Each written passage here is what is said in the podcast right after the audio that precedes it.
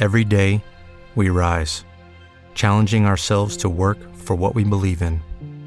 At U.S. Border Patrol, protecting our borders is more than a job, it's a calling.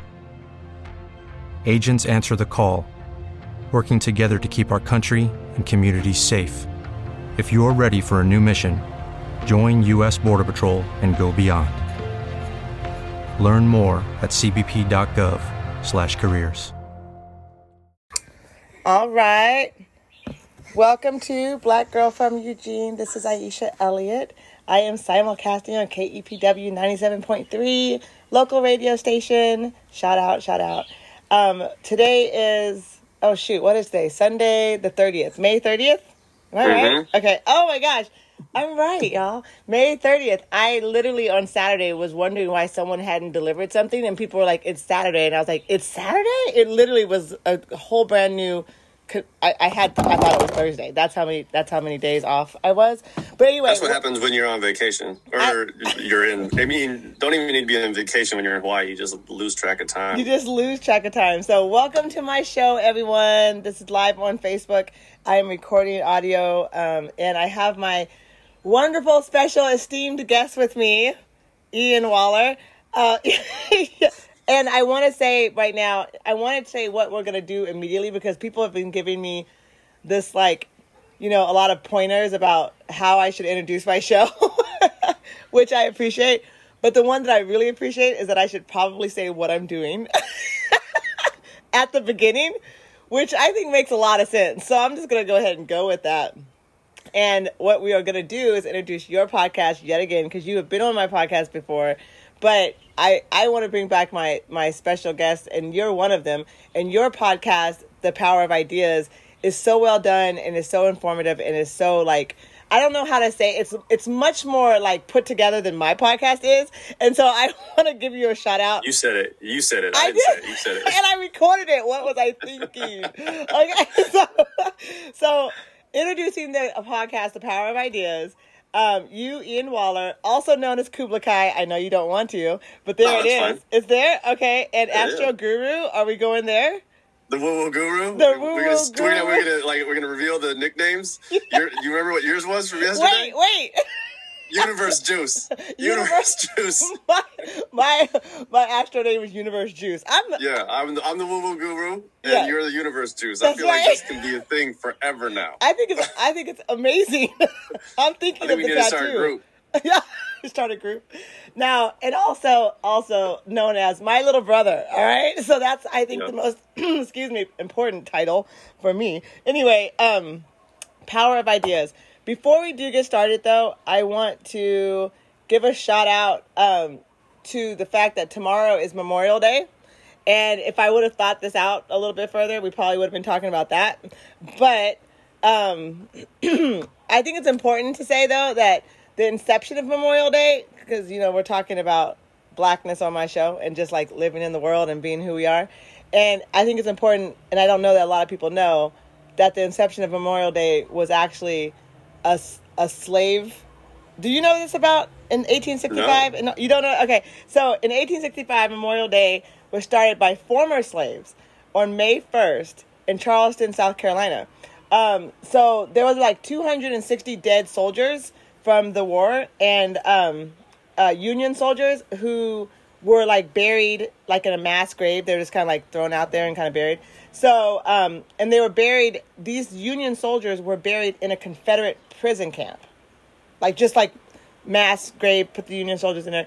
Anyway, these former slaves went and dug up these bodies, right? And it took them 2 weeks to actually give them a proper burial ceremony. And they did it. So they undug all these bodies. And it took them 2 weeks to do it, and they gave them all a proper burial as gratitude for their freedom. And it was conceptualized in this march of 10,000 people, and 2,500 children actually led the march.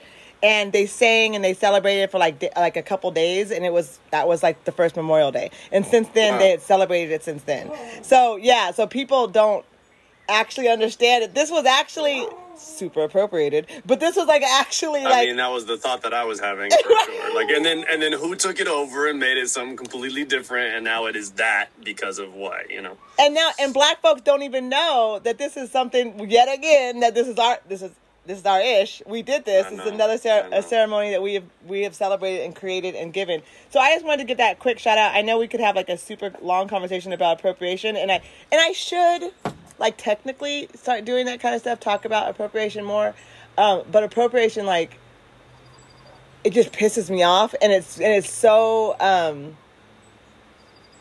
don't know. Like, when I think about it, like, it's so to me it's very cut and clear, but then you start to get into all this really like privileged conversation that requires way too much tact for me. You know what I'm saying? Like, it requires a lot of tact, because I just want to smack a fool upside the head and just be like, what are you talking about right now? Like, this is, you know, not okay. Something that's interesting, like for me, you know, like the work that I do as a sociologist is like, I really have started to dig into the history of, you know, things that we think that we take for granted now, like, right. So, you know, we'll probably talk about the fact that, like, what I study is astrology is a social phenomenon. And then I looked at, like, what are the historical roots of perceptions about astrology right now? And it's always like bizarre. It's like wild and revelatory to like discover where they started and like the narrative that's been told about them now. Right. Right. And it can make you insane to like find out things and be like,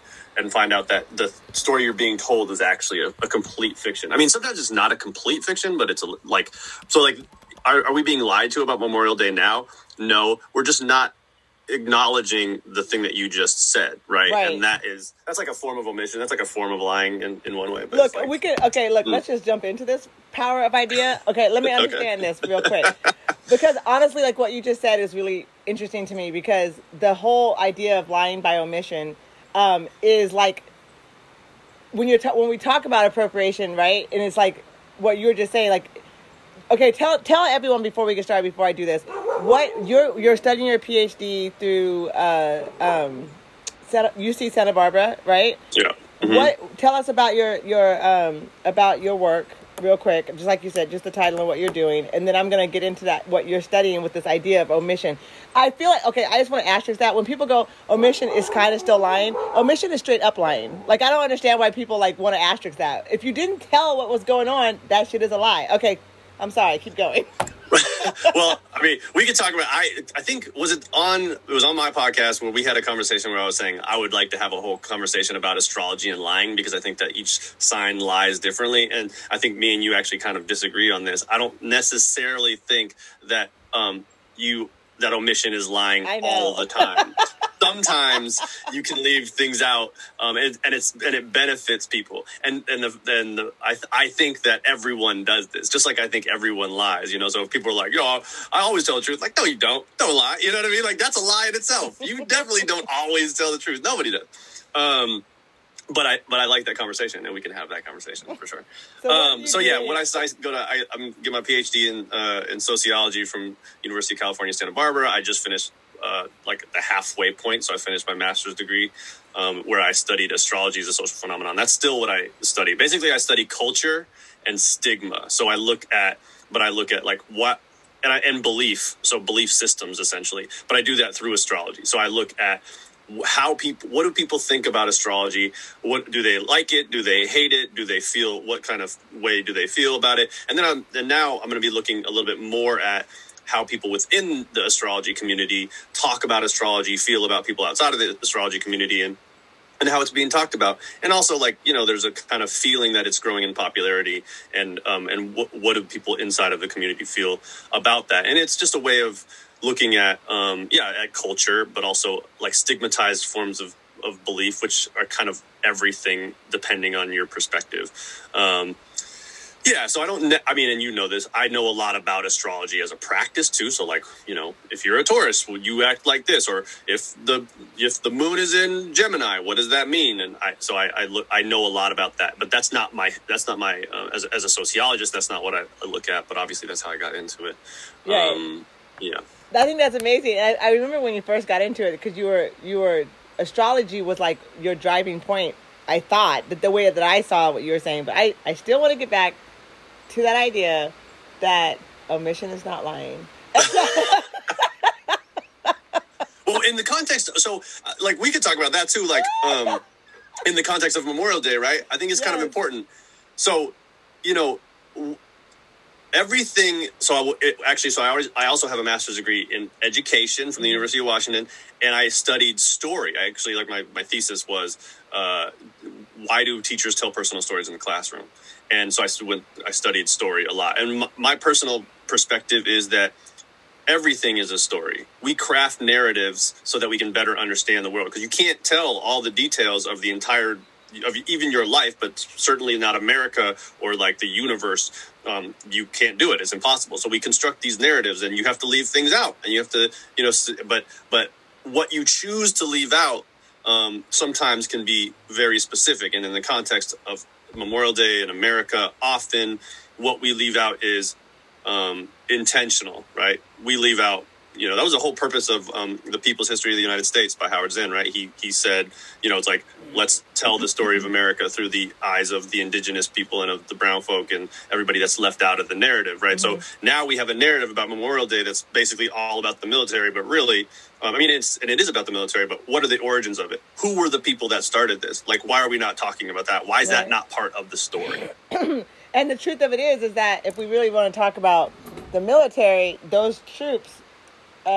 were in that division of the states, was that those troops were not honored in any way because of what they stood for, and that was the government against the government, right? So I mean, like, we and the people brought that together and brought it together, and not only the people, but the people who were not even considered people at that time. So I always look, you know how I am. I'm always looking at the in between of the gray of like, what was the.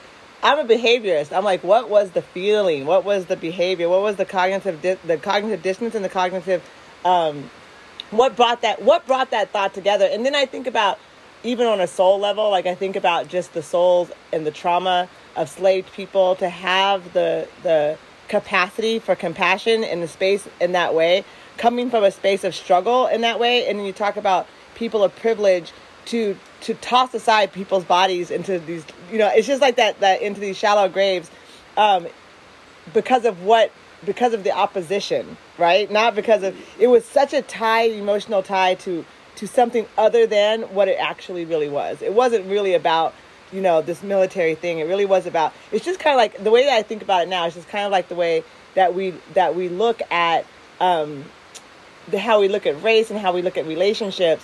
And it becomes like these people who are extremists just disconnect like the humanity out of all of it. And it just becomes this like personal quest of it, just because of personal identity almost. Like people who aren't thinking about like the presidency, but they're thinking about Trump. They're right. They're like, they didn't think about, you know, Nazis. They thought about Hitler. Like it was like this, I don't even know how I'm trying to explain this, but it was like this phenomenon of just like, what is that? Like, what? I mean, I'm trying to describe it. And I want everyone to know that it's like 7 o'clock in the morning in Hawaii right now, and my brain will be warm. It will warm up by the time this podcast ends. So, I think that I don't know. I think that it's... So what I often tell my students when I'm talking about this, and actually how I felt about it as I was like getting more familiar with sociology, is that, you know, everything is incredibly complicated. Right. And so it's in one way, it's kind of okay to not know, but also once you do know, there's kind of no excuse to not, to like ignore it again. Yeah. And so I think that, like, you know, in the context of, maybe Memorial Day and like what's being left out, I mean, you know, so like, for example, America is full of these narratives, and what is always being left out of these narratives is always just like very interesting, right? Especially to black folk and, you know, people of color in America. We're always like, why are you not telling this part of the story? You know, I mean, even the fact that like civil rights, so thinking about Memorial Day, like the civil rights movement, in part what has to do with the fervor around it and the momentum as it gained steam had to do with the fact that black folks and people of color were going to fight for them for America in Vietnam, and then came home and were treated worse than they were treated when they were in Vietnam, right? And then so you have, what am I fighting for? And you were you kind of give us this belief that we're supposed to be all men are created equal, all people are created equal, and I'm going to have these rights when I come back. But that is obviously not true. And so when you say that you believe in the troops and you believe in our military, and these are the things that Americans value, and then I come home after serving my country and I'm not treated as an equal, right? Well, so then you have to kind of wrestle with the hypocrisy of America, and then there's another question about who's not doing that wrestling, who's not doing that, who's not looking at that honestly. But that's the part where the omission comes in for me, because at some point there's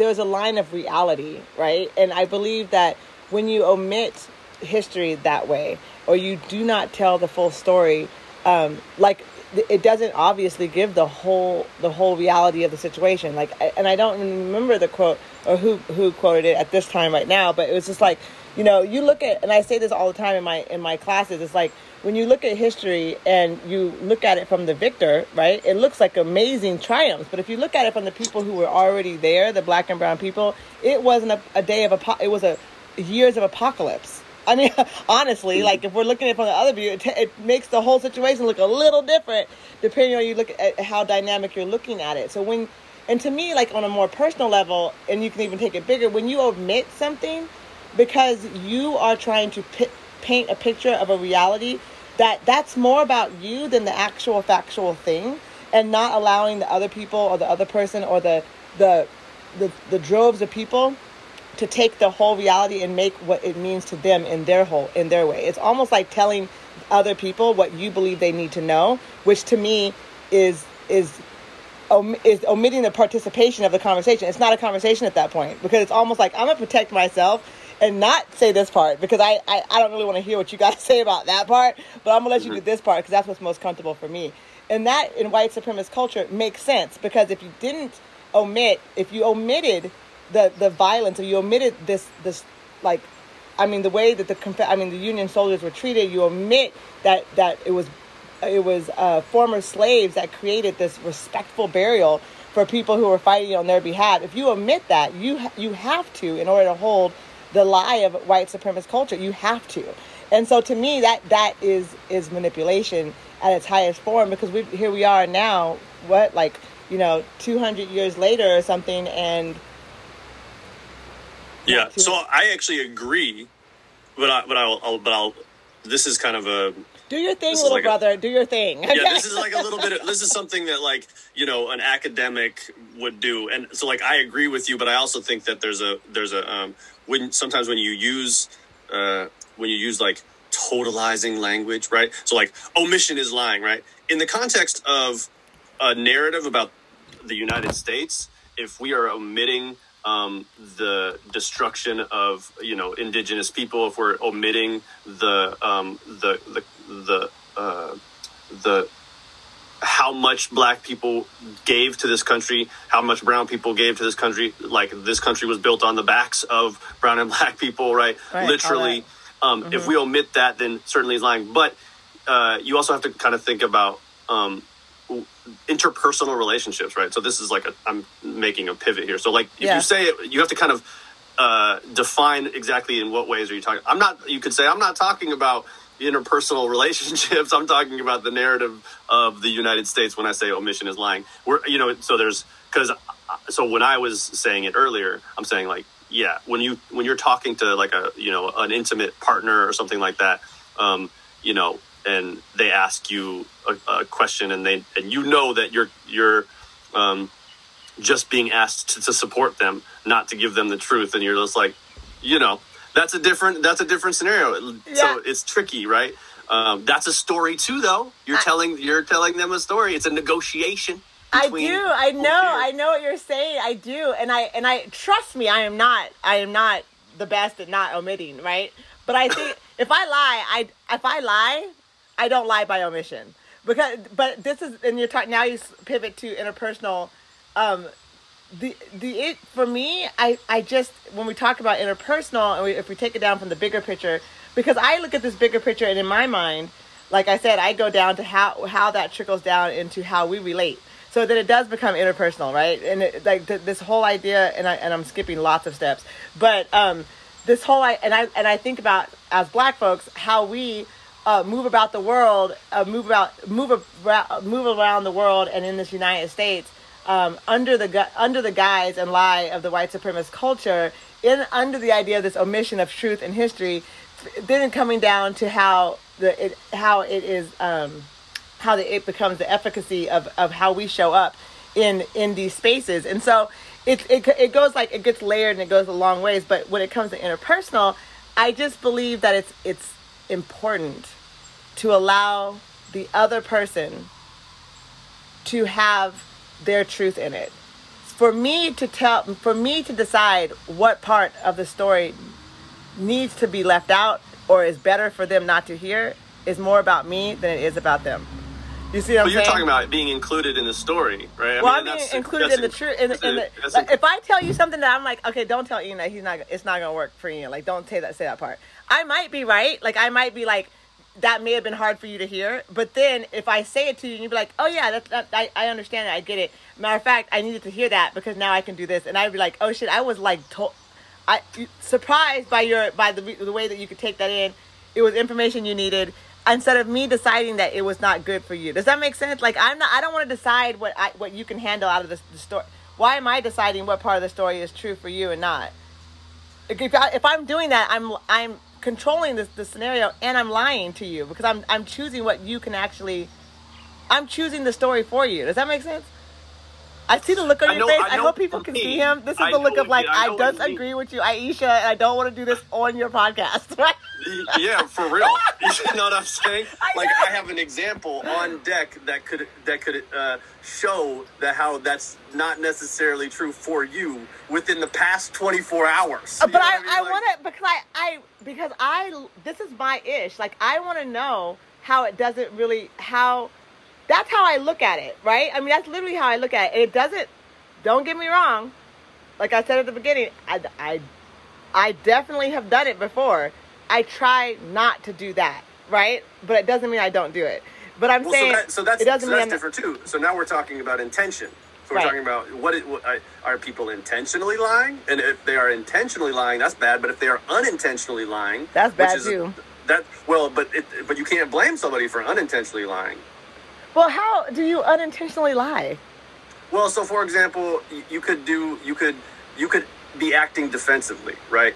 And you're also taking for granted that people know what they're doing. I said this in therapy the other day, and my therapist laughed so hard. And I was basically like, I don't actually believe that people know what they're doing. So, like, you know what I mean? Like, I think that people act in all sorts of different ways. But if you say something to someone and then they have a feeling and they don't know how to engage with that feeling immediately, they don't know what that feeling is, and you're like asking them to kind of say something, right? And then they go, and then they say something to you, and they say, I don't know, or something, you know, and or maybe you challenge them, and then they give you what you wanted to hear, but they don't actually believe that, or they don't know what they believe.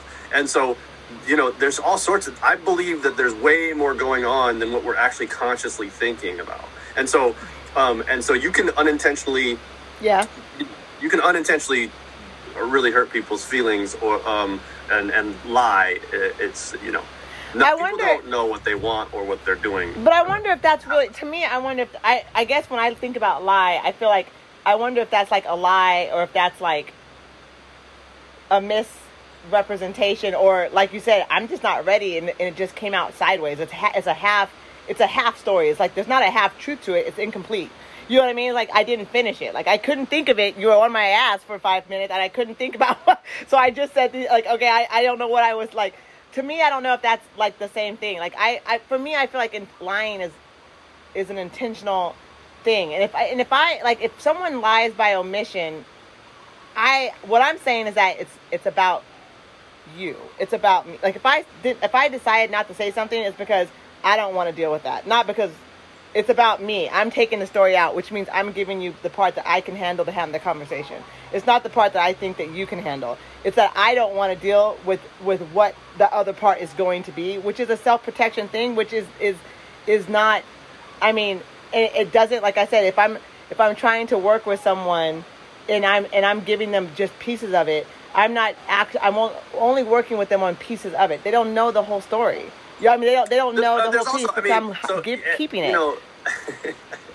Man, don't make me, like, spar you right now. Okay? That's the thing. I mean, it's like, you know, I mean, there's so, this is why this is why we disagree. I know, man.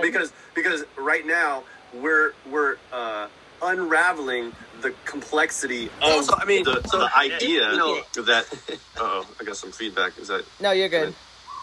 So, like, we're unraveling the complexity of just the idea that through lying through omission. And, like, I mean, for example, you like, if you know somebody very, very well and you know how they're going to react if you tell them something, are you going to do that? Are you going to purposely hurt them, even though you know what I mean? Like, and I guess you would say, well, that's on them, right? But what if it's somebody that you love and really care about, and you've had this same sort of conversation a million times, and you know that what you're about to say to them is, and maybe it's not for you to say, right? Like, maybe it's not for you to tell that person that. I mean, there's that part. I know family secrets of someone else, and it's like, I wanted to tell these people for legit 20 years, but is it my place to tell them? Am I being a liar by not telling them? It's not my business. You know what I mean? Like, I somehow got privy to that information. Yeah, so I'm a bad person for omitting that? No, but I mean, okay. Oh, Let me put it this way. Wait a minute. Well, that's not what you just said, though. No, but wait. I'm about to say something that tells you about this. Now, I didn't say you got to run and go tell it every time you got a piece of information. But if I said, Ian, I did this, blah, blah, blah, and you're going to be like, Aisha, look, I don't know that it's my place, but since you are bringing it to me, I'm about to be like, I'm gonna let you know. But if you just know some information and you're like, oh, I know this information, let me go run and tell you what I know. That's not at all what I'm talking about. I'm talking about, like, well, Ian, if I knew something about you and I was like, that shit is awful, or not even awful, that shit is whatever, it's information. And it's information that was given to me by a third party. I guess this is where there's lots of gray area in human behavior. But, like, for me, the way I interpret that is that at that point, like what you were just saying, that depends on the level of the relationship and the degrees of the relationship and trust and the knowingness and blah, blah, all of that kind of stuff. All of that is relevant. I'm saying in generalities, if there's information that you and I are in direct contact and we're in direct conversation about, and you decide that I'm not going to tell you this piece because I don't think that you're going to react to it well, or I don't think that you're going to like what I have to say, so I'm just going to give you this piece of it. And we're in conversation. I think I don't like that. That's what I'm saying. That's a much more specific example it is not, than what you said in the beginning. Whatever, it works the same.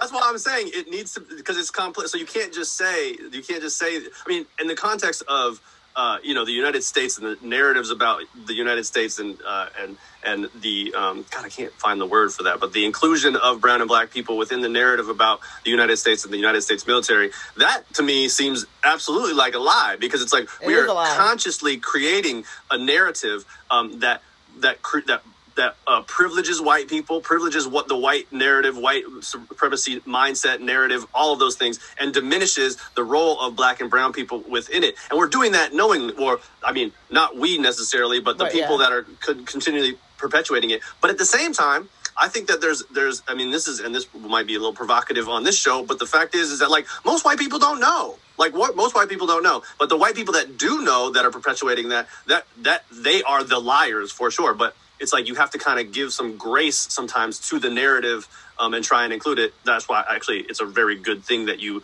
did this. I didn't know that. Like, am I a bad guy for not knowing that the origins of Memorial Day? Not necessarily. And am I lying every time I perpetuate the story of Memorial Day when I don't know?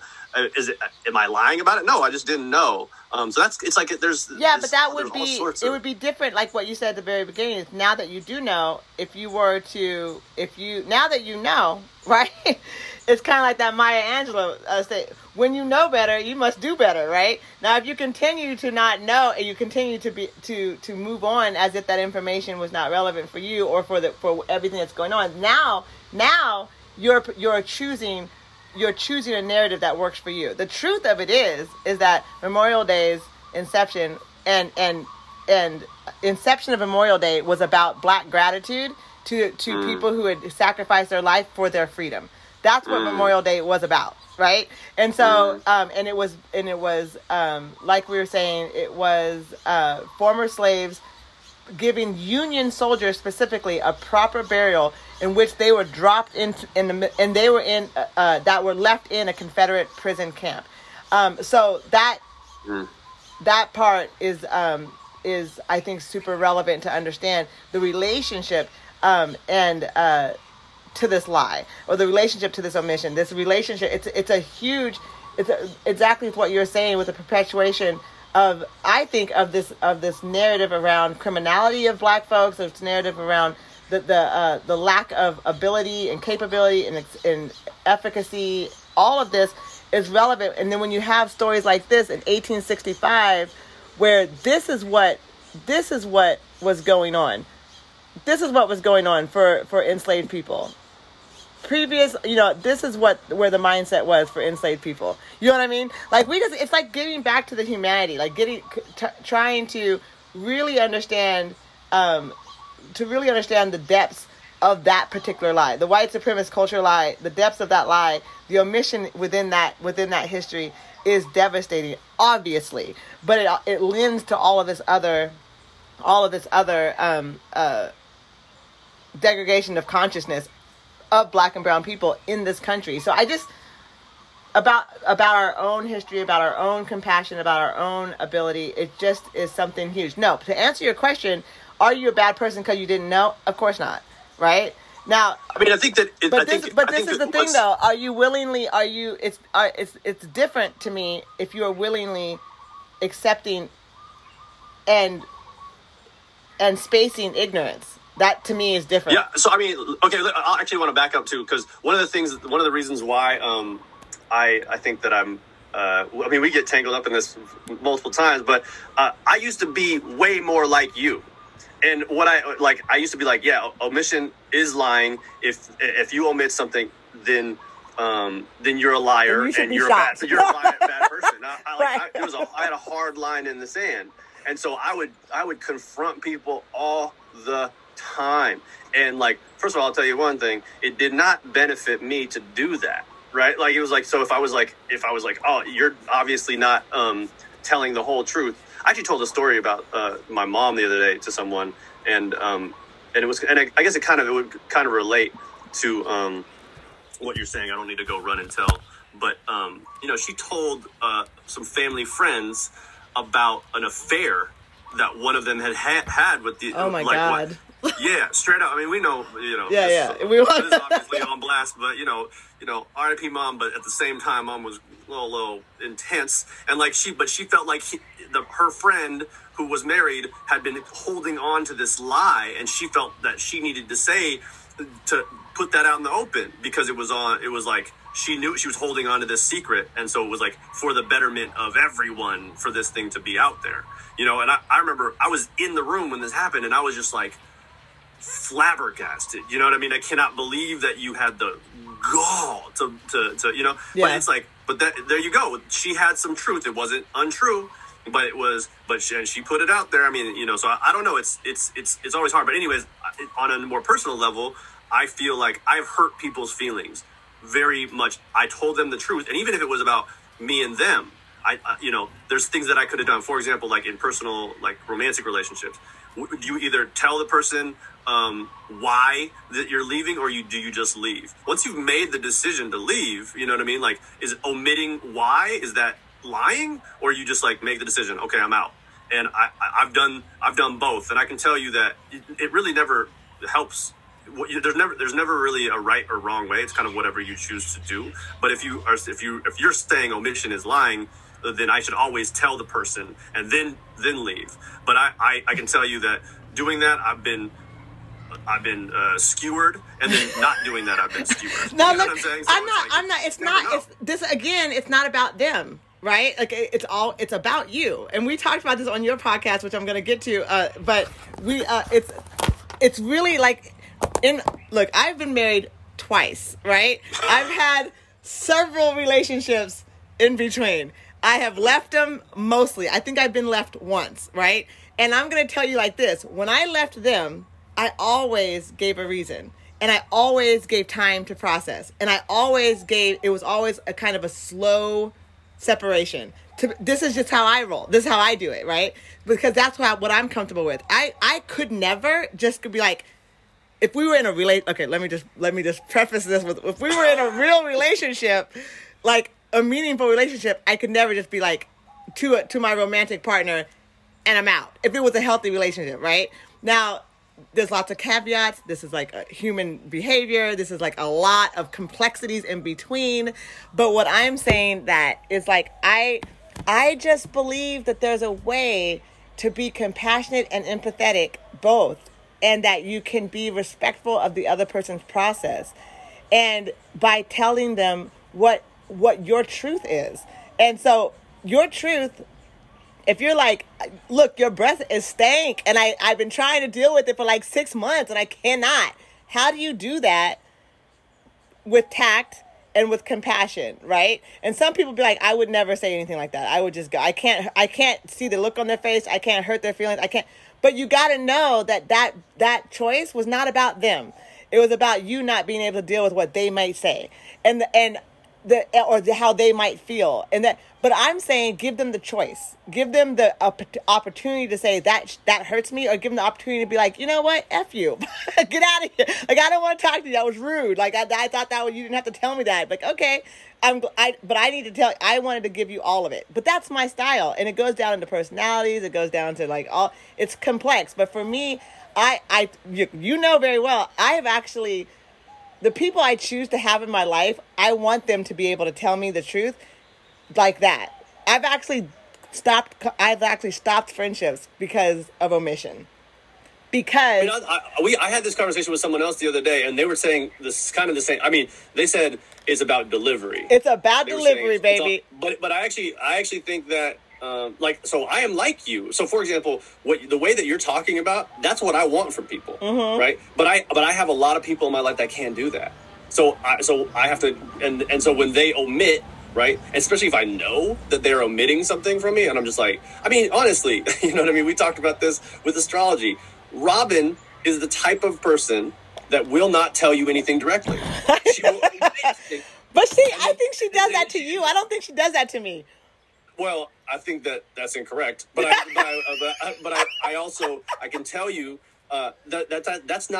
that's not unique. Yeah. Lots of people do that because you're right. It is about them. I don't know how this person's going to react, and so I don't want to tell them. So I'm going to tell them in a way that is more subtle, but maybe they're not going to get the point, right? They're like, you know, I want you to just tell me the thing. Just tell me the thing. If it makes me upset, I'll get upset, and then I'll be over it. That's how I roll. But they don't know that necessarily, right, unless right. they know me well, unless I've told them that. And so, it's just it's. I mean, I'm literally in an environment now in which direct communication is the last line of communication. No one says anything directly. Yeah, I can't do that. And the thing is that like that is insanely frustrating to me. I do not like it at all, but. It's not, but I can't go around being like, everybody's omitting everything around here. I mean, I've done that, and I'll tell you, it didn't end well. You know what I'm saying? So it's like we need to talk about the things. And in fact, I mean, and this is kind of moving into astrology land, but you know,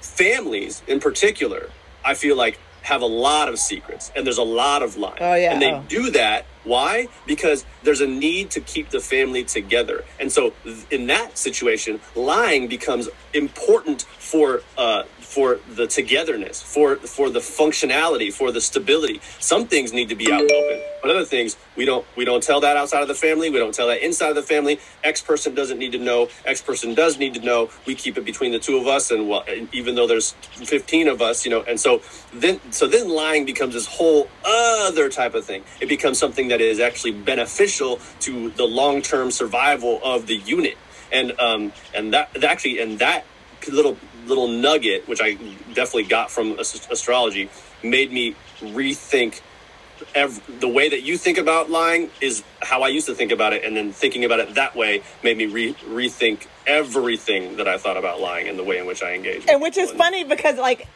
our family, and I don't know if anyone caught from the beginning, this is Ian Waller. He is the content producer of Power of Ideas podcast. He is also, like I said, a PhD student. He's also Kublai Kai, but most importantly, he is my brother. So so in our family, right? There are definitely background secrets. There's things that have happened, right? And lots of things that have happened. I'm not gonna say a lot, but I mean, pretty freaking significant-ish, right? Oh, let's be real. Let's be real. If we want to put some stuff out, like I am the living embodiment of a secret, right? You know, and something got omitted. I'm thinking two and three different things. But yes, you are clearly here. But at the same time, when we think about how it works in terms of relationships, right? The relationship, those omissions, it goes back to what we were talking about. In a family unit that way, yeah, everyone can't be. You're not going to put the 6-year-old involved into the marriage situation. We're not going to be telling little Timmy about what mom and dad are doing over here because that's inappropriate, right? Like in this family, in a family structure. But for me, I feel like there is a time for in that space. It's the same idea. Is it relevant for you? If you come to me, like this has happened. If you come to me, I'm gonna need you to tell me the truth. If I come to you and I'm asking you, how does homeboy look just like you? I'm gonna need to tell you the truth, right? I'm just gonna need you to tell me the truth. Now, well, that's different. I mean, if somebody asks you directly and you lie to them, that's just lying. But that's right?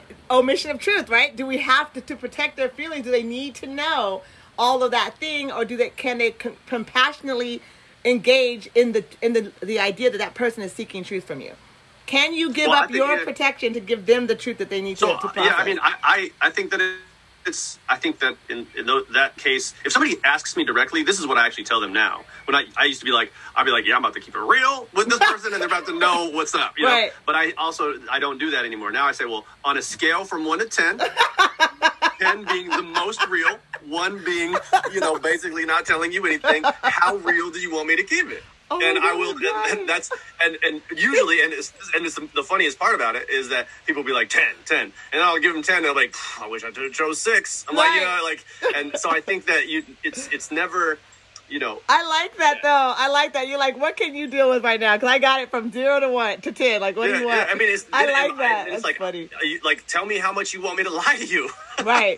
Essentially. I mean, and that's a very from the beginning, that interpersonal conversation. And when it comes to the white supremacist culture, we need 100% truth. Okay. Oh yeah, for real. I mean, well, I think yes, I agree. There's just, we need to we need to reintegrate what has been left out, for sure. Yeah. You know, because the narrative has been constructed to perpetuate white male supremacy, and that's the bottom line. That's what the narrative is, and right. and so anything else is lying, right? Right, and then and so it's that cisgender male white privilege crap. But and it can go on and on and on. And this is totally not what I was going to do this podcast on. This is why I love my podcast, because I just be doing whatever the hell, and it turns out powerful. Okay, so Power of Ideas. Let's talk about it. That is your podcast. It's amazing. It started and then it slowed down a bit and then it started up again and now you're in the second, take two. You've been doing some great. I love the way you edit. I wish I had time and skill to make. I mean, just when you're listening to your podcast, if anyone check out Power of Ideas because it is not this. And it's absolutely not like it's so much more. It's concisely put together. It's really well done. The people, your guests are very. I think you're very good about choosing really dynamic guests. So I want to let you talk about how you came up with Power of Ideas and why you chose the format that you do. First of all, thank you. You're welcome. I appreciate this. Feel very validated right now. Yeah, so this is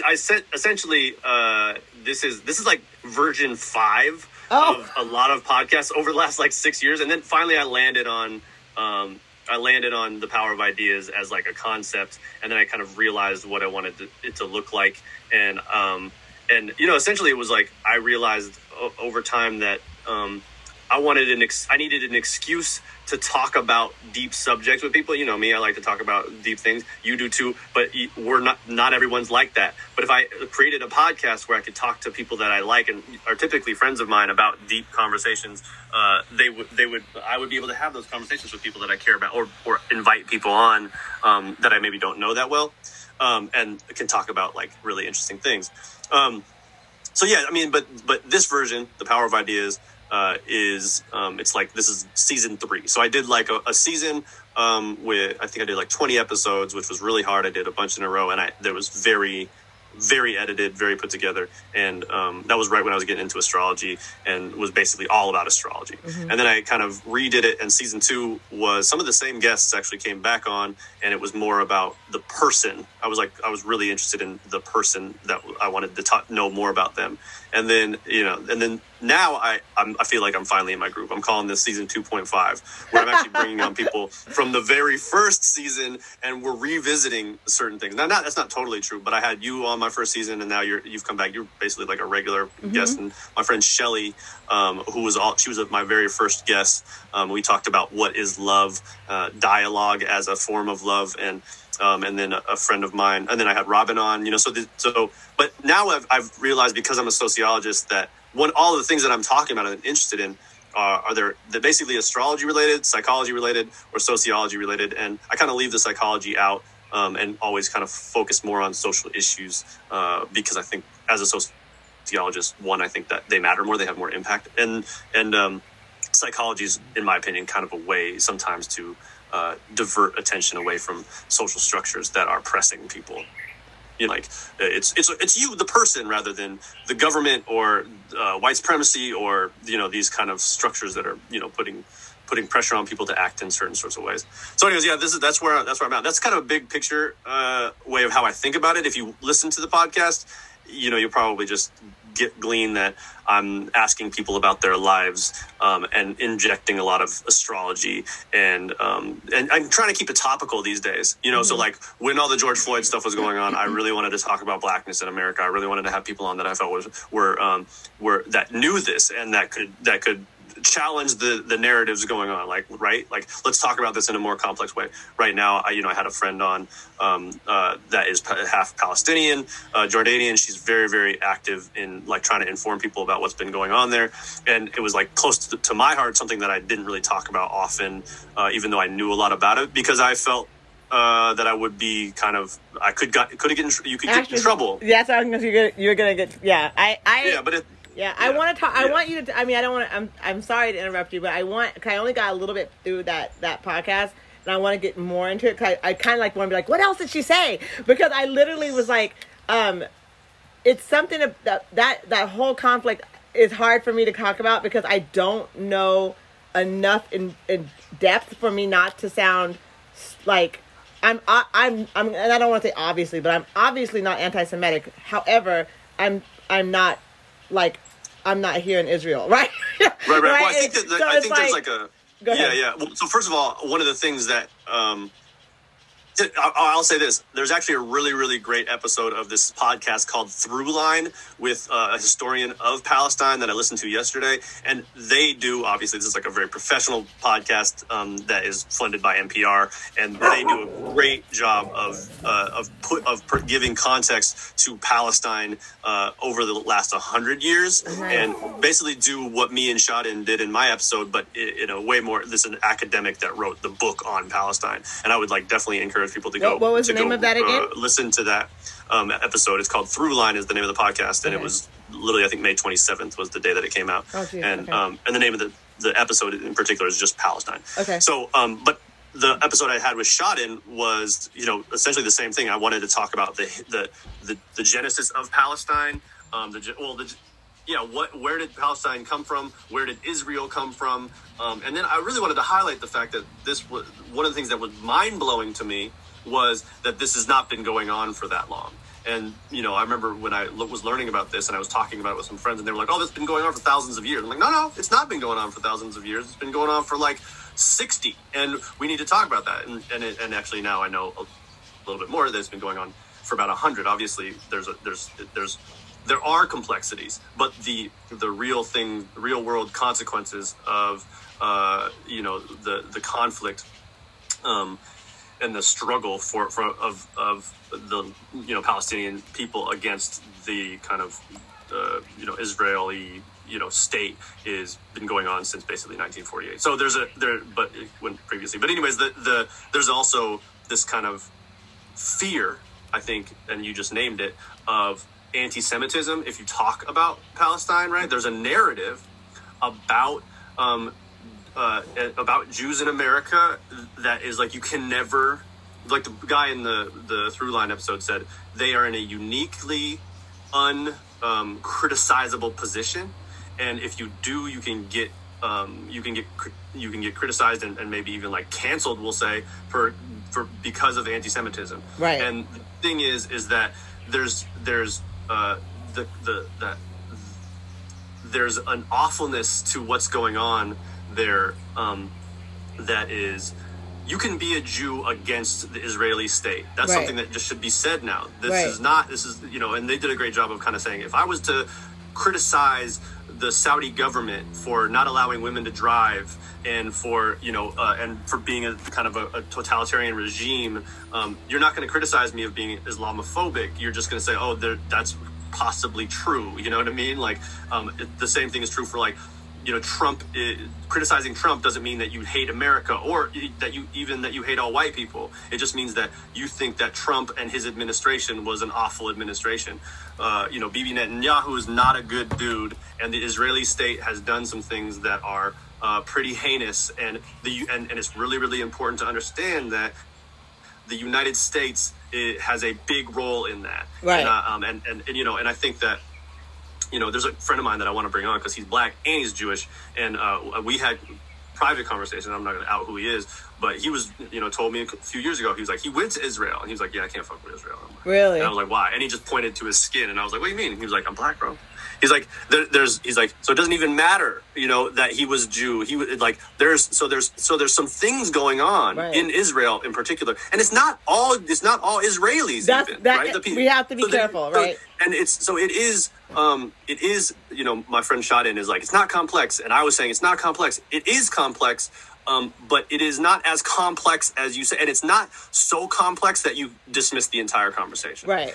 We just cannot. Right now, we're at a place, I think personally, that we are going to look back at this in 100 years. And if it goes this way, we will have witnessed perhaps a displacement and genocide of a people at the hands of a state. And the horrible irony is that this construction of the Israeli state was based upon the destruction of Jews in World War II, right? So how did that happen? I mean, I think it says something very important about humanity that this has happened. And that's why it's so mind-blowing to me. And, then there's people that will critique what I'm saying, basically, because America has blood on its hands, destroying the indigenous people, and I think all that the situations stuff. But are quite parallel, to be honest. But they are. But at the same time, it's we can do something about it right now. You know what I'm saying? Like, it's happening right now. And we have, like, you know, like I said this in my podcast, and I'll say it again because I think it's important, is that I listened to an interview with Noam Chomsky and Ezra Klein, and Ezra Klein challenges Noam Chomsky on, he says, you know, what about China and the Uyghurs, right? And he's like, the Uyghurs are this group of Muslims in southwest China, I think, no, northwest China, that are being basically put into camps, right? Into re-education camps, quote unquote. Right. But the thing is that the United States has nothing to do with that, nor do they have the power to change anything unless they were to decide to go to war with China. And that's just basically a geopolitical. You cannot do it. Like, it's just it was a nightmare. And that could send us into literal world war and definitely trade wars. We just don't have the power. But we fund Israel to an extent that they would be essentially harmless without our aid, and so there's a huge difference between the ways in which we can kind of morally lambast China for being horrible, and funding an actual state that is doing things that you could say border on at least mass murder, if not intense displacement of an oppressed brown people, right? Like, it's crazy. So anyways, I'm very passionate about it because I've actually been sitting on this for like a decade, and I just got very educated on it. But yeah, well, I don't think there's any room to accuse people of anti-Semitism when they talk about Palestine and Israel. It's just it's a humanitarian issue that. I think the way that I see this and how I'm seeing it, and to bring it back to Black, right, is because it's. I feel, and the level of omission that we were talking about, right? Honestly, I don't know how many people in the United States that aren't directly affected, but who are absolutely affected by this level of white supremacist culture that's actually about, we're watching genocide in real time and we're funding it in real time. And looking at the parallels of what you were just saying, even to talk about, you can't really say, you know, talking about the experience of indigenous people in this country, the experience of Black people in this country right now. Like, honestly, we can't talk about it directly because then it might mean this, it might mean that, but does that mean we just omit the truth that's actually happening? Is it too complex to just, is it too complex to just like drop the whole subject and be like, we're not doing that right now? Because that's the argument that's happening right now with the whole Asian hate bill and the Black hate bill. Oh, it's just too complex to address.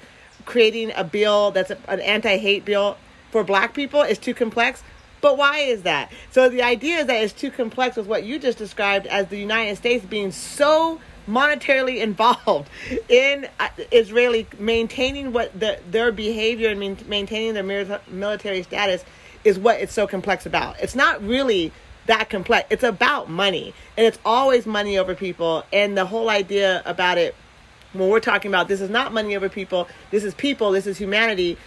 I feel like the more that we talk about all these different states of this kind of upheaval that's happening around the world, it boils down to that same complexity: money over people, and then the people are screaming, "This is humanity." And the structures are screaming, this is necessary. This is a necessary evil, right? And the problem with it is with the omission, talking about the democratic state is the goal, right? The omission of the truth of this which allows the institution to continue, and for us who are trying to champion humanity, I mean, I don't know how many people when they graduate high school can tell you what Palestine is. You know what I'm saying? I'm 38 now. It was like my second year back at school in community college, and I actively pursued figuring it out because I saw something on TV and I was like, it was on the news. They were talking about Israel, Palestine. I did not understand what they were saying. Now I understand what they were saying is that essentially they're trying to minimize the conflict. This was 10 years ago, you know? And so. And I was like, this doesn't make sense. And then someone came in and talked about Israel-Palestine for like 20 minutes. And I was like, oh, that makes a little bit more sense. And then I saw that person was giving a talk. So I went and saw their talk. And this was this actually was really great. Just this blonde white woman that was using her privilege to go into Israel and fight for the human rights of Palestinian people that were being held. Now, there is some kind of there's some wildness to Hamas. Like that's kind of something that people will always bring up. Hamas is kind of this resistance group that feels that their land has been taken and that there's no other alternative than giving back the land to Palestinian people, and they are they're adamant. We'll say right. They and I think that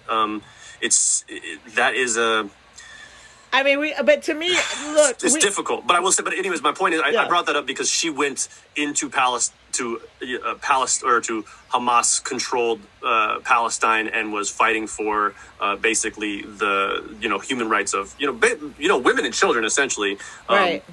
And these checkpoints that are incredibly controlled by the Israeli state. So it's a lot, but it's a lot. It's a lot, and it has a lot to do with morality. And I, my whole thing is like, you can't switch morality. You can't switch it in and out. You can't switch morality for humanity, and then at one point it's morality, and at another point humanity. It's like, that whole and it's complicated because you can't take out the behavior of oppressed people and try to say, well, you need to act in this way so that we can have this civil conversation as I have my knee on your neck, right? You're going to get something like Hamas that's going to fight back. And it doesn't, it's just like, anyway, I like you said, this can be a conversation that goes on for hours and hours and hours because it is complex.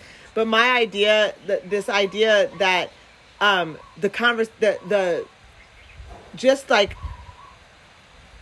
the idea that this has been going on for all of my life and all of your life, right? I remember our dad and mom, like, having conversations about Israel and the Jewish this and Jewish that and Israel this and Israel that. And when I was very little, I had no idea what they were talking about, but it was very contentious. I know that, right? It is contentious. And I learned a lot from Shaden, and there was 1948 is essentially the UN creates the Israeli state, right, on Palestinian land, and essentially designates that a large part of that land to the Jewish people so that they could resettle there because of anti-Semitism, basically in Europe, and obviously the Holocaust and these things. Right. And so there's that, but and then in 1967, there's kind of an evolution and a giving of more power to the Israeli state, and so I, on my Instagram site, if you want to go there, it's The Power of Ideas, but all _. In between the Power of Ideas, but there's a picture. I just want to say that there's a picture, and it shows how the land has been taken from Palestine since it's been given to Israeli, and you can just kind of see like, but people lived there. You know what I'm saying? Like, no, I mean, that's what I'm trying to say, so it's wild to me. The U.S., the British Empire, put that movement in, and then when it got complicated, they threw it to the UN. And my thing is like, the British Empire, again, you know how white folks do, you're just gonna put some people in some other people's land and be like, y'all gonna do this? Like, you can't. There were people there. There was a whole damn thing going on before you decided this was gonna be. This was the humanity move to do to help them, survive this anti-Semitism attack, and then put them on here, and then all of a sudden. I mean, it's also important. I mean, I also want to go back to say two things. First of all, there's another book that if you read, it can help kind of give context to this era, which is called King Leopold's Ghost, and it's about Belgium and their colonial takeover of the Congo and the rubber trade. But what it does is it shows how all of these powers, the British, France, Belgium, all these white colonial European nations basically went into all of these, specifically Africa, and just drew it up like a pie. Right. And they said, you're going to get this, you're going to get that, you're going to get this. And one of the things that I didn't kind of realize is that they also did that with with Palestine. And so there's that piece. But we've been talking about this for a while, and I just want to say this and give my podcast a little shot. This was probably the most, I would say, important episode that I did, where I felt like I was putting my reputation, if I have a reputation, on the line for something that I really, really care about. I do try and talk about interesting and difficult conversations, but I don't do this. This was like one where I was very fearful of if colleagues heard this and criticized me and right. maybe accused me of being anti-Semitic because of the thing that I'm even bringing it up. Because actually there was a teacher in our department, but he's got tenure that brought this up a few years ago, and students complained, and he almost got fired, even though he had tenure, because, he got blamed for being, anti-Semitic. And it's yeah. just like bringing this up. But at the same time, I just want to say, it's a lot of the time it's like me and you talking about astrology and like just laughing a lot. Like this week's episode is about Dungeons and Dragons with like my boy Mitch, who's like the whitest dude live, but I love him. And he's like, we talk about MMA and like sharing imaginary worlds and stuff. So so I kind of try and keep it, a broad array of things, and you brought it up, so we're talking about it, and I get fired up. I can get fired up about anything, but I'm definitely fired up about lists. I feel like I'm not doing a good job. Like, you have me on your podcast like on a regular, and I need to have you on mine on a regular. Like, we just need to I need to schedule you every last Sunday. It's gonna be brother and sister time. Like, we're just gonna call it sibling corner or something. I don't even know what we can do, and we can just get on and just start talking and just let people hear how crazy we go from idea to idea, and you have no idea what's happening next. I mean, I create. You don't really look at the Google Doc until we're in it, but I create a Google Doc for me so that I can create some sort of structure to the podcast, because especially with you, because I know we can go out there. I mean, even in the conversation that we're having now, I realize that there's multiple threads. I'm like, damn, I didn't finish that thought. Didn't finish that thought. But that's how we do. That's how we do. This is how we do. People know we're both Mercury and Pisces, and we just go on. Okay, look. Now that you brought up the astrology, okay, you know how Black Girl from Eugene does. Everyone who's listening, again, thank you for following me. Honestly, you guys are strong people. And I did put some stuff about Power of Ideas, because you're not on the Facebook thing, but there's two lives I can see our we're in the portal of Zoom, and I'm watching the Facebook Zoom too, so it's happening at the same time. So gotcha. I'm doing. If you see me typing, it's because people are commenting. I see. But I'm typing up something. But anyway, when we're done, I'm gonna put your whole. You need to give me that link so I can put it into the comments so people can just click it and go to the Power of Ideas. So there's that. But astrology. Okay. So what's really funny is that, I don't know if it's that funny, but we're both Pisces. I talk about astrology ever so often, and generally it's my lowest viewed up. Yeah, I get it. People are listening to you because they want to talk about blackness. You know what I mean? Know. What is the experience of a Black Girl from Eugene? I mean, straight up, I get it. That's what I'm saying. Astrology dope, just so you know. And this is the part that makes me frustrated with that, is because Black girls from Eugene, Black girls they are astrologers. They do astrology. We do these things. It's not all about the depression and or deprivation of my life, walking through the store talking about white supremacy all the time. Sometimes I talk about sex and dating and astrology. There's life-ish happening outside of white people's white supremacy. You know what I mean? And so sometimes I wish it not that I wish, because I just do it, and if the podcast or the episodes of the radio has a lower viewing at that time, that's okay, because what I'm trying to teach in my education classes is that white people need to check themselves on their need for deprivation of Black people, and they need to start, if you're really concerned or really want to be an allyship or really just want to be a human being to another person, understand them in their wellness, understand them in their everyday normal, because as long as you're othering an experience of mine, although there is an experience I'm having, it takes away from the fact that I can just be here and put my underwear and my pants on and my jeans on and my one leg at a time like you do. I worry about my hair. I worry about if I'm gaining weight. I worry about if I exercise today. I worry about if I ate my bread. It's not all about going into the world with my Black shield on and fighting white supremacy all day long. Matter of fact, it's so embodied in what I do. I don't think about it like white people think about it, right?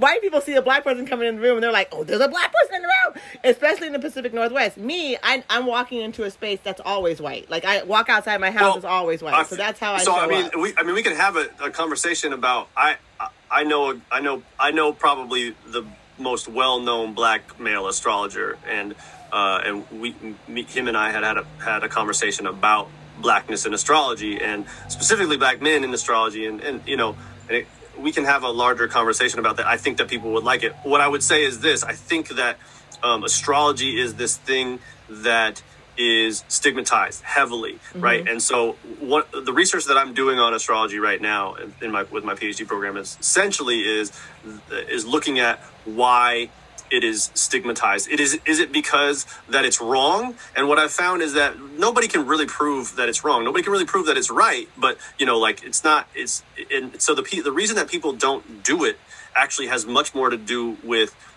social stigma. What I mean by that is that it's, if, so white people engage in astrology, we'll say this is not, I don't necessarily know if it's true. I think it is. Right, white people are engage in astrology more because they have the privilege not to have to worry about like, oh, I'm into astrology. And if somebody was like, you know, oh gosh, you know, well, like Becky's into astrology, it doesn't matter because Becky owns so many different privileges. But if Aisha says you're taking more of a risk because you have all of these, you know, if we think about your identity intersectionally, you have the levels of oppression that you have, like you have to, you're not going to choose another stigma. Right. You're not going to choose another identity. So that is, I think, one of the reasons why Black people might stay away from it. It's not that they don't believe it, or even if they like it, they're interested in it. They're not going to admit that they are interested in it. They're not going to talk about it. And one of the things that they do is that they avoid it, right? And this is kind of something that I'm looking at. Like, why do people who is it? Rather than looking at some sort of natural connection between those that do it, are interested in it and like it, I'm looking at those who don't and why they might do that. Because usually it's and there's another piece, which is that, so, and this, I'm actually looking at this in the context of the LGBTQ plus community as well as women specifically. And essentially that people that are interested in astrology, one of the kind of emerging stereotypes is that they are quote unquote irrational. Right. So that's so if you are irrational, right, what is one of the most common stereotypes that men use against women? That they are emotional, right. That they are irrational, right? So to avoid Black women being labeled irrational, you avoid things that are also labeled irrational, right? So if you and that's probably also true for Black people. Black people have to perform at a higher level of rationality so that white people take them seriously. Absolutely. If they care about being treated some sort of way by white people. So what you can do is just avoid astrology in general and avoid saying that you like astrology so that you don't confirm the stereotype for white people or whoever the dominant person, category is. And I love all that, everything that you just said. And I, because I have this conversation with Black and brown indigenous people too, is that veil of white supremacist culture as if that we have to perform in that way and understand that astrology is an ancient situation. This is not coming from white folks, period, in the first place. So again, back to that omission of the story, back to that having this idea that we don't have the whole truth. This is an embodiment of the connection that Black and brown people have had ever since the inception of time. Like it's always been there. You know what I mean? The pyramids are built based on the relationship to the stars, right? And so this idea that it's something that is, like you said, stigmatized, and the way that you just explained that whole idea is basically this veil of white supremacist culture and how we have to behave, and therefore then at the same time still missing the benefits of what was originally created in our I don't want to say in our image, but still created for our benefit. Why are you trying to do that to me, man? Thank you. Still trying to, it's ours. It's ours. It's another part of the omitted story of our dynamic self, right? There's nothing that is Black and or white. Black folks have been doing it. Name it. Black folks have been doing it ever since. Brown people, indigenous people have been doing it ever since. So for us to come back to it and have to be reintroduced to it and then have to hide it so that we can be accepted into the... If I say that I'm an astrologer, I, like I told you, like when this podcast, we won't have that many views for this. They will stop already and be like, okay, they're getting into astrology. And I'm not saying everyone has to love it, obviously. Everyone has their own thing, but it's just that permanence is that thing, it's that idea like yoga's for white girls. Like, it's a basic white girl thing to do. Since when has that been, like, you know, but that's like, if you go, oh, you're a yogi, the first thing you think of is that super slim, you know, girl with the little cami tank top and the little jean, and she's got a little blonde ponytail and she's got her little mat. That's exactly what people think of when you go, she's a yogi, right? Or they're a yogi. That's what you think. And so that level of disconnection for me is like, that's what I'm saying. Like, let's not omit the history. Let's not omit the story. And actually, matter of fact, going into Juneteenth, we won't talk about this now. Like I'm like fighting for the idea of like, please remember that this is not like trendy right now. This has been going on in this little bitty town of Brazoria, Texas for like, I don't even know how long. You know, Renthie's family is like directly involved in the inception of Juneteenth. Oh, really? Yeah. Charles Brown, like literally the Browns. Renthie's family. Oh wow, that's crazy. Yeah, it's directly related. Even the land this family still lives on is part of the slave land they were given. Like that was yeah. So anyway, it's crazy. So anyway, I'm trying to think. No, I guess you. I'm like, did you ever go to a Juneteenth celebration? Like when we were in Texas, but probably not. But like no. We were celebrating it back then. Like, you know what I mean? When it was just a Brazoria, Texas thing.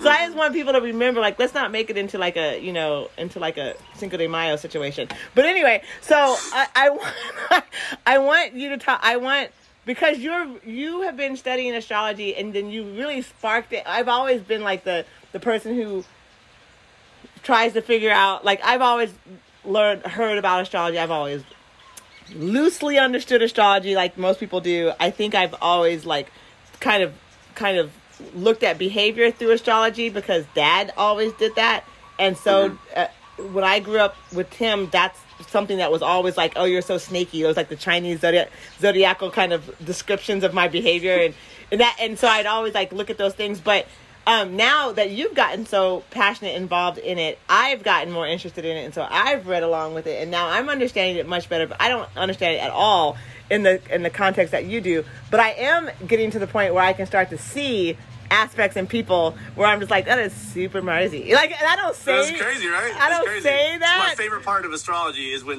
it emerges in front of you and you're just like, ooh, snap! They just did the thing. They just did the thing. And I'm always like, when I see people like going throughout the day, and I'm like, I also use behavior, right? So I'm like crossing this over, and I'm also looking at how it, and I don't know how to read that in a chart yet, but I know I'm seeing it. And it's just the way I learned. It's like, how is that Mars, like, where is that Mars showing up? How is it coming through trauma? How do I recognize it in the chart? Like that kind of thing.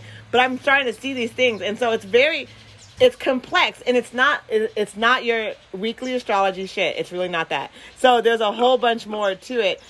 So as we're talking about a whole bunch more to it, Ian and I were on Power of Ideas yesterday, and we were talking about astrology, and he brought up astrocartography.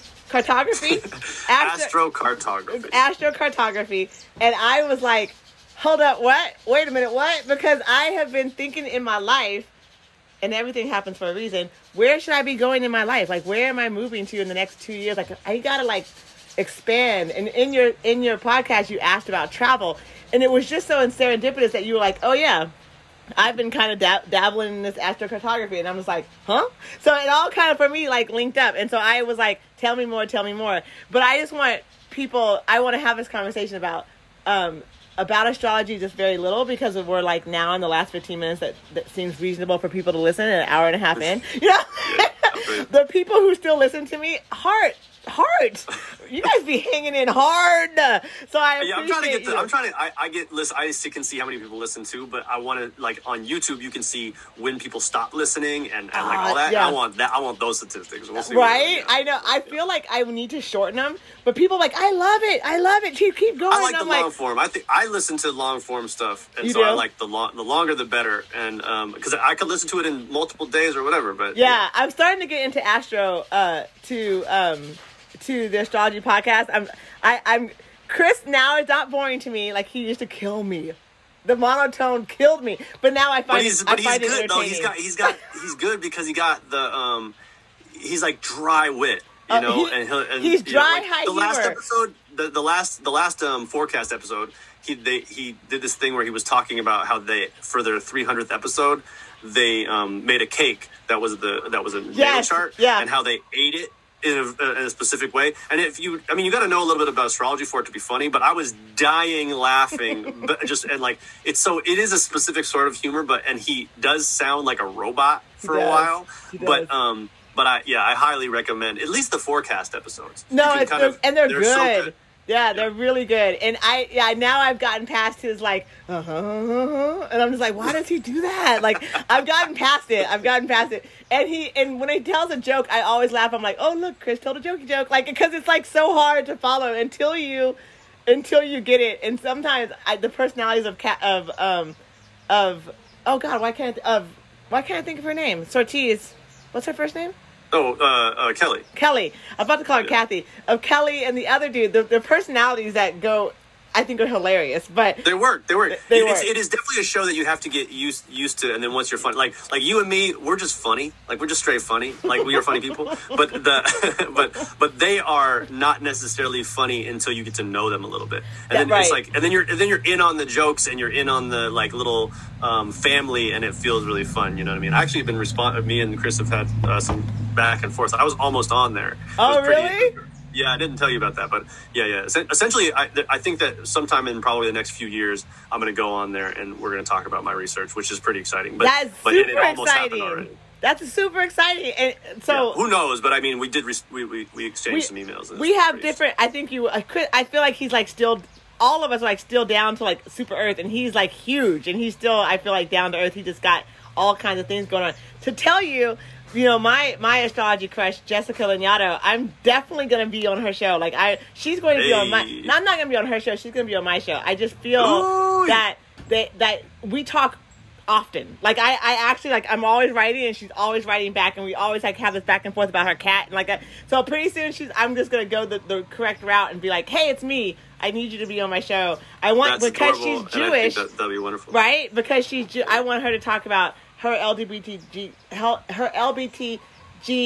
existence with Jewish, with Canada, I want her to talk to me about what that means for her, just like being more about like her background. Because every time I listen to her interviews, I'm so surprised how much people don't know about her background because she talks about it, but they don't really listen to her about her. And I want her to talk to me about her experience, and that we can align it together. And I feel I love that. That's a great idea. Yeah. Yeah. I mean, like she's one of those people that, you know, she's open, but you have to listen to her a lot to know, you know, and you do listen to her a lot. I'm a super fan. She's actually, speaking of lying, she is one of my most interesting examples because she does not.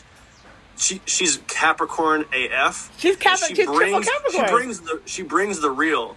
And I love it, right? We've talked about this. Yeah. I love it, but I would never in a million years do what she does because in some ways I think it's too it like puts people into a box without giving them any kind of agency. Sometimes, like this is your astrology, this is who you are, right? And but it works for her, and people really resonate, obviously. And I resonate with it, but. I couldn't pull it off, I guess is a better way to say it. I think that she can pull it off in her way. You and I have talked about how I think that she's a negative person, honestly. And she's actually said that she's negative. She's like, I'm negative, I'm going to give it to you, Capricorn-y. But what I also think that she does in a really good way is, like, being able to give you, like, do what she... I think she does. I think she's like, do what you want, man, but this is what I'm saying. To me, I feel like she's always like, I can tell you what to do or not. You can pick it up or don't. Like I think she's hilarious. I mean, sometimes the shit that she says, I'm just like rolling on the ground because she's hilarious. And I actually have a little intimidation by talking to her because she's so Capricorn-y. I want to make sure that I'm actually way more Virgo when I talk to her because I'm going to be like, I need to have my shit on point. But well, she's going to tear me up if I don't. If she's a triple Capricorn. Yeah. That means that she, you know, I don't want to put your astrology on blast, but it would oppose your ascendant. So she's teaching you something very specific about how you present to the world, and it probably feels intimidating in a very. But this is the thing. I know that. I actually am going, if I talk to her, I have to be specific because she's going to throw me and be like, you need to be more specific. And I'm going to be like, ah! Especially if you give her your chart, which I think that you told me that she does. I like, absolutely will give her my chart. She's going to know the weak spots. I'll be like, here is my chart. Tell me what's up. I love you because if I trust you, I believe that you will put I'll believe, like the submission thing that we talked about from the very beginning. If I trust you, like, I don't know why I trust Jessica Lignado. We're like besties. She doesn't even know me. But, like, I feel like if I trust you, you can give me the bad parts. And I trust that you'll do it in a way that you understand will be most kind to me. But if you don't give me the bad parts and I trust you, I feel like you've lied to me and now I cannot trust you. Because if anyone can give me the bad parts, it's the people that I trust. Like, I want you to tell me the ish. I love that. So, I mean, we've talked about this with Robin, too, which is that, like, I referred someone to her, and then she was like, don't ever refer someone like that to me. because the person was like, I don't want to know anything bad. And Robin was like, that's not how astrology works, honey. Yes. And you know what I mean? Like, yes. and I was like, yeah, my bad. We're not like that. Right. It's like, we want to know.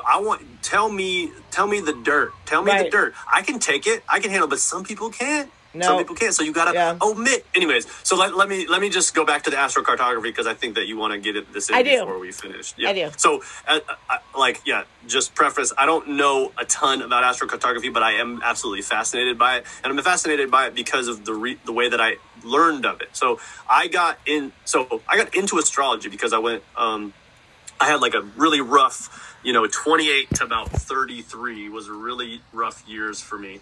And I decided, I think as I was finishing my BA, to go to Hawaii and by myself. I just decided, I was like, I'm going to go to Kauai. I'm going to, do some hikes. I'm going to just have some like meditation time for me. It was a present to myself. And I got there, got off the plane and immediately met this person who was very interesting, but very strange. And, we ended up having dinner and, we kind of got along, but kind of didn't get along. And then she was like, "I'm going to clean up these dishes, and then you're going to go." And I was like, "Okay, yeah." And I was like, "But I guess I'm staying for the dishes part." And so I sat down on their couch, and they had a book on the table, and it was called Human Design. And so I was like, "What's this Human Design?" And so that Human Design is kind of a kind of astrology. It's like astrology adjacent. And so I was like, she was like, "Oh, it's like a kind of form of astrology. You want me to read your human design chart?" I was like, "Sure." So sat down and, long story short, she read me my entire chart. It blew my mind. I spent the entire time in Hawaii reading this book that she loaned me. And that was it. I have forever been since into astrology, almost obsessively. And that was, 5-ish years ago. I mean, my life literally changed from that moment. I mean, it's not like, oh, it changed my life. It actually changed my life in ways that I cannot, people be like, oh, you've been studying astrology for a long time. I'm like, no, not that long, actually. It was like 2016 that I even learned what astrology was. And actually, it wasn't even astrology that I was interested in until about 6 months later. So it was a human design thing. Anyways, yeah. That's a lot of preface to basically so astrocartography jumps in because I learn astrology and then I learn of this thing called astrocartography, which basically says that on the day that you were born, there's different energies that are going through the world and different. So like if you're, in astrology, the sun, the moon, Mars, Jupiter, they all mean different things. Saturn, they all mean different things. And where it is in your chart means a different thing. And this is saying that there's a Jupiter line, there's a Mars line, there's a Venus line. And if you go to that place, maybe you're going to have the energy of that planet, in your life more. Right. So, yeah. So basically that's kind of the gist. And it's different for everybody. So I looked up mine and so there's one in particular. It's not actually a planet. It's called it's a north node, south node axis. It's a point that is related to the sun and the moon. So like, and eclipses actually are a big part of the north node, south node. So my north node went directly through Hawaii, specifically Kauai, when, and so if you look at my thing and your north node is a representation of, kind of what is increasing in your life. But also, if you think about it in more woo-woo language, it's like where you're, what you're supposed to learn in this life, and your South Node is kind of your past lives or the things that you are decreasing in your life. And so if I'm an Aquarius moon, and that they're known for being into astrology. And so it's really interesting to me that I went on this vacation and it was in my North Node, what's supposed to be increasing in my life? What am I supposed to be learning? What's my trajectory? And it really changed the trajectory of my life. So I told you about that last night, and I was curious about Hawaii for you, and like maybe where you could go that would be helpful. Yeah, I mean, Hawaii for me has popped up. Has popped up several different times in my life, and every time I'm here, there's definitely momentum in my life. There's never been like I'm just here chilling. It's always been like I'm chilling, but I'm here on a very specific life trajectory. There's something that's happening in my life that is generally in transition almost every time. Even when I lived here, it was like that. It was a massive transition in my life when I was in Hawaii. Even now, as I'm here, there's massive transitions happening in my life. When we were here last time, it was almost like a preview. There's massive transitions going on. So something about Oahu, but maybe not. I mean, I don't know. And the transition that's happened that I'm looking forward to, and I mean looking forward as in like looking ahead, is that, Barbara, who's my youngest daughter, is 17, and she's going to be a senior in the fall, and she absolutely is going away to college, right? Like, all things the same, she will be off to college. And that means I'm an empty nester, and I have to get out of Eugene. So travel time. Yeah, right? Relocation time. And so I'm really like, there's lots of factors we're thinking about, because Jasmine, who is my oldest daughter, and the mom of my grandchildren, wants to come along with me. We'll be living together, but that we're in the same area, so that I'm with the grandkids and she has that support. So she is like, a factor, because Anthony, oh my God, will be in kindergarten in 1 year from now. This is so stupid, right? So we got to think about his education all of a sudden, like he's going to be in school. So there's some factors, but I'm trying not to like put their factors into my factors. So I'm wanting to be very, very succinct in my travels in a way, because I want it to be meaningful. Although, obviously, whatever decisions I make are meaningful in my life. That's how I've learned these things. But so anyway, the cartography was very interesting to me. So I was like, look at my cartography. He's like, I can't do that in 24 hour notice. I mean, so all I'll say about astrocartography. So like, I am a kind of if it works for you, then do it. But astrology is this one thing where like I am actually strangely a little bit more of like a skeptic when it comes to certain things. But the thing about astrocartography that I would say I'm skeptical of is that, like, to kind of test it out, you have to go a lot of places. That means that you have to have a lot of money. I ain't got no money. I mean, I can just think about the places that I've been. So for example, Pluto went through Santa Barbara, which is where I'm getting my my graduate degree. And the thing is that, as much as I have enjoyed the process of getting my PhD, it's been a struggle. It's been a rough. My go in Santa Barbara has been a struggle, and so Pluto going directly through that is intense. Hawaii, on the other hand, was an incredibly revelatory, life-changing experience. I have my Venus line. Venus represents love, art. It went through Florence, which is where which another place that changed my life. And I did my study abroad there. So there's like, I can think about those things, but like, whereas I can look at everybody that I know and ask them for their birth data, and then I can see that kind of stuff emerge.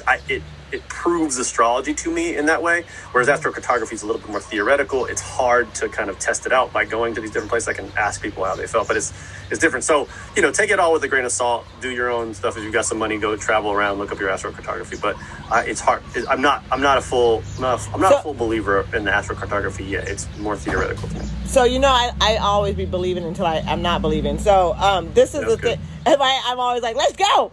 But so, so let me try. I haven't. Let me try to see if I can. Can I just look it up and like it will? I mean, how would someone like do that? You know what I mean? How would someone okay, like? So well, yeah. If you want to do that, I mean, I have yours up, but I can. We can. So go to. So there's a lot of different websites that you can use. The best ones that like astrologers typically use, if you don't want to pay for it, you can go to astro.com. Astro Dienst. They do that? Is what it's called.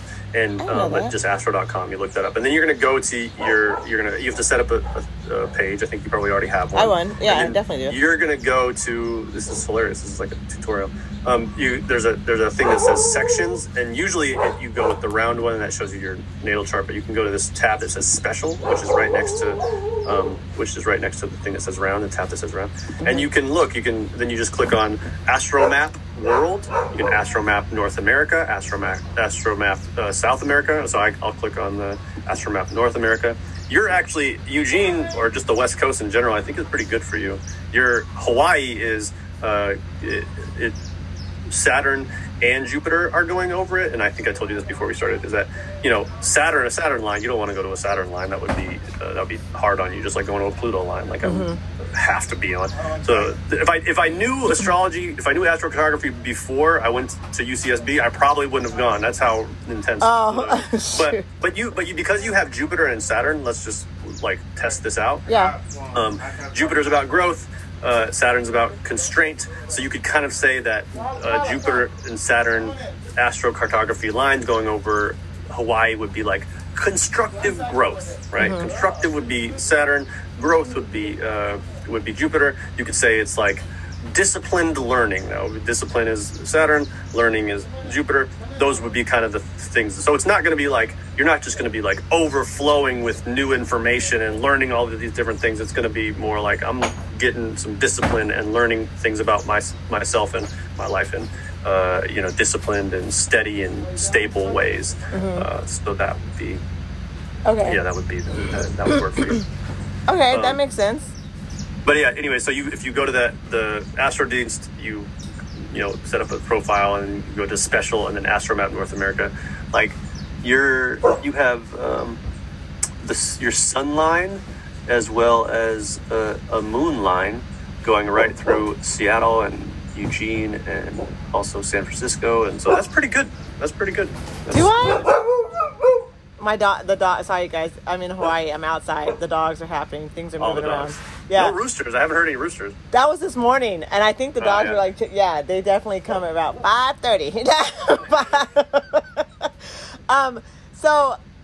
I would love. Is there anything that you see, like just briefly? Because I know you didn't really look and study it, and we will do it together. And I'm just interested in seeing. Is there anything that pops out for you that you're like, oh, that's interesting, that you see on mine just really quickly? You have a lot of stuff in Europe. So I do. A lot of interest. I mean, I knew it. I was like, oh, you have no idea how. Hold on. Like a lot of cool things that I would be interested in if I was you. Like I have some stuff in Italy, and Italy has been always like a place that has called to me for sure. But yours is like you have like a lot of different places that you could go. I think let me look it up here. So Italy, specifically Rome, is like would be great for you.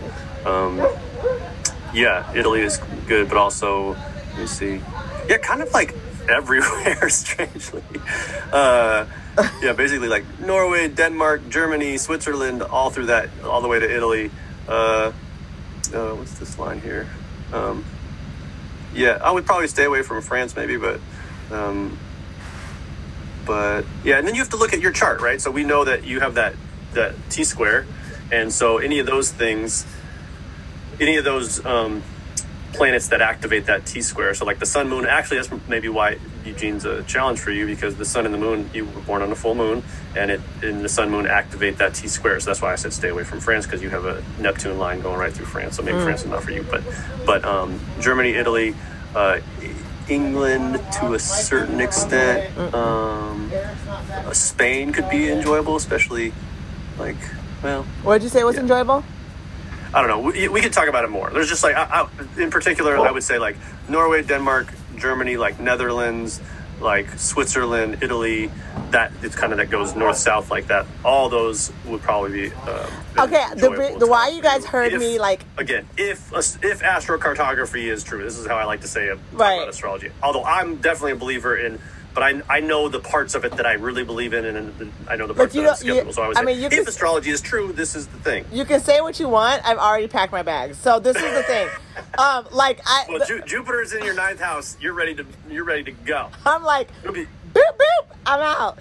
So, honestly, like, this is what the reason why I got so, like, super excited all of a sudden is because I have been having so many, I just have all this premonition and all of this, like, feeling lately about Europe. And I keep thinking, because I'm always talking about, like, you know, the historic context of white supremacist culture. And I'm like, and I have not done my DNA very purposefully. And so I'm like, I don't know what it is, but I know I need to go to Italy and or Germany. That's when you said that, I was just like, but I knew it was Europe, but Germany and Italy have been like popping up, and I'm thinking Germany don't make no sense because it actually snows, and I don't do that, right? And I was like, I can't possibly be going to Germany, and then I'm thinking Italy, and I was like, oh, Italy, like, wow, that's insane. Can I learn Italian? Like, I just started getting all these little stupid like little things but there's something about it. I was just telling Jasmine, I was like, that is where we need to go. Like, I don't know why, but I got to go see Germany. Well, I've been getting on my that was the first language that I learned was Italian when I went there. And like, I've been on my Duolingo. I've been kind of slacking lately, but I had like 100 days in a row. I'm trying to get better at my, Italian. I'm definitely going to be trying to go, my goal is if I can do it next summer, I'd like to go and spend like a month in Italy. So you want to plan it, we can plan it. Although making plans right now in the middle of Mercury retrograde, we should probably not do that. We're not going to do that. We're not going to do that. We start just thinking about it. But you know, I feel like I've already been planning this, and so I don't think it's like anything. You know, the retrograde can like. I mean, I'm just going to chill. But this is like ongoing, long, right? Like, okay, I'm kind of thinking about like, you know, maybe we're going to talk about this when we get off, but maybe we go before that, and I just help out. I'm serious. I gotta go. Like, I there's a very big pull. Well, we can talk about it. I actually might be going earlier, but it's but I'm very hesitant to say any of it because we're in the middle of the eclipse portals, and we're also we got the eclipse that happened, we got the eclipse that's coming up. It's in the middle of a Mercury retrograde. You know what I'm saying? So I'm broke. So right? I'm trying to save money. I told you yesterday, I'm trying to save. But so it's true. It's true. And here I am like, let's go. Let's go. All that Aries energy that both of us have want to be like, yo, let's go. I've gone on many, many trips and come back and be like, man, I have no money anymore. You know, I'm trying to have long-term financial success. My Taurus rising is trying to get stable. We don't have to eat. We can live off kale. We can go. Like, I mean, come on. You're trying to go to Europe. You're trying to go to Italy and not eat. I know. What am I talking about right now? Yeah, you don't know what you're talking about. You have no idea what you're talking about. That's all we do. You literally walk around, eat pasta and bread and drink wine, and then just walk to the next place and do the exact same thing. It's Italy wonderful. It's the best thing ever. Just Italy, like walking to place and putting carbs in my body. Italy. Sorry, my sister came out. She's frustrated. Okay. All right. You guys, Ian Waller, Power of Ideas. Please check his podcast out. It is informative. It is funny. It is thought-provoking. It has a lot of information packed in it, and it's just really well done. And I support it, obviously. We didn't get really into like I wanted to talk about some of your guests, but we talked about how you choose your guests. But some really great conversations on there, and that I have been. Like I was saying, although my podcast is long form, like I can't hardly listen over 2 hours unless you're really good. And I always like when I get into your podcast, I'm always like, okay, it's been 2 hours. I'm good. Like, it's not really that long, but that's like, the best compliment I could get. Yeah, no, it's like I stay just like astrology podcast. Like I stay, I'm like, oh damn, I've been listening to you for an hour and a half. Okay. So, anyway, let's say it out loud. And then I'm going to tell me out loud while I type this in. What is the... So the Power of Ideas is just what it's called. But I also like to tell people that for some reason on Spotify, it doesn't come up unless you type in an astrology and sociology podcast. Oh, so okay. I call it, it's called The Power of Ideas, an astrology and sociology podcast. So if you're having trouble finding it, you just have to type in the part that says an astrology and sociology podcast. But it's called The Power of Ideas. If you want to find, I don't have very many followers. I just try and update it on my Instagram and my Twitter. But it's usually The Power of Ideas. But in between The Power of Ideas, there's an underscore. But it should just come up if you Google Power of Ideas in my, and then especially if you like also search astrology with the Power of Ideas, it usually pops up pretty fast. And why am I looking like I don't know how to do this computer thing? Okay, the power, I'm putting it in here now. Like, I'm literally just like, why am I acting like I don't know how to type right now? I sent you a link to that. Oh, you did? Use. That's a abbreviated link so that you can use it. It's easier to. Did you send? Where did you send it? I texted it to you. Oh, okay. I'm gonna. And next week's episode is Aisha. So we talk, and I try, everybody. I try to have Aisha on once a month. Even though she doesn't ever have me on her podcast very often, that was a little brother jab. I like to have you on because I like to talk about astrology with you because you know a little bit, and you're way more like vibrational. What's going on in the world? I'm a little bit more. You're a little bit more Pisces. I'm a little bit more Aquarius, even though I'm a Pisces too. So that we're just talking about what's going on in the sky. And this next episode we talk about what we talk about. We talked about Saturn square Uranus. We talked about Jupiter moving into Pisces, and we talked about the Mercury retrograde. So those are, if you can't get enough Aisha, can't get enough Black Girl from Eugene, come over to the Power of Ideas.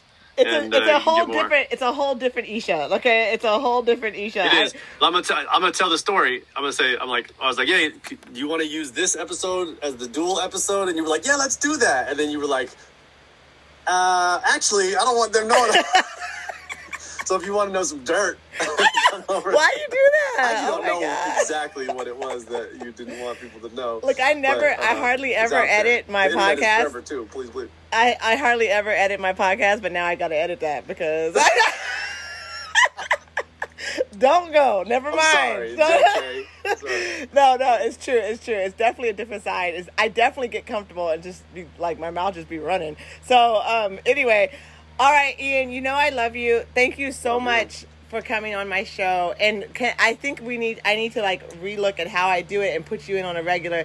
And I kind of think it's like wandering mind.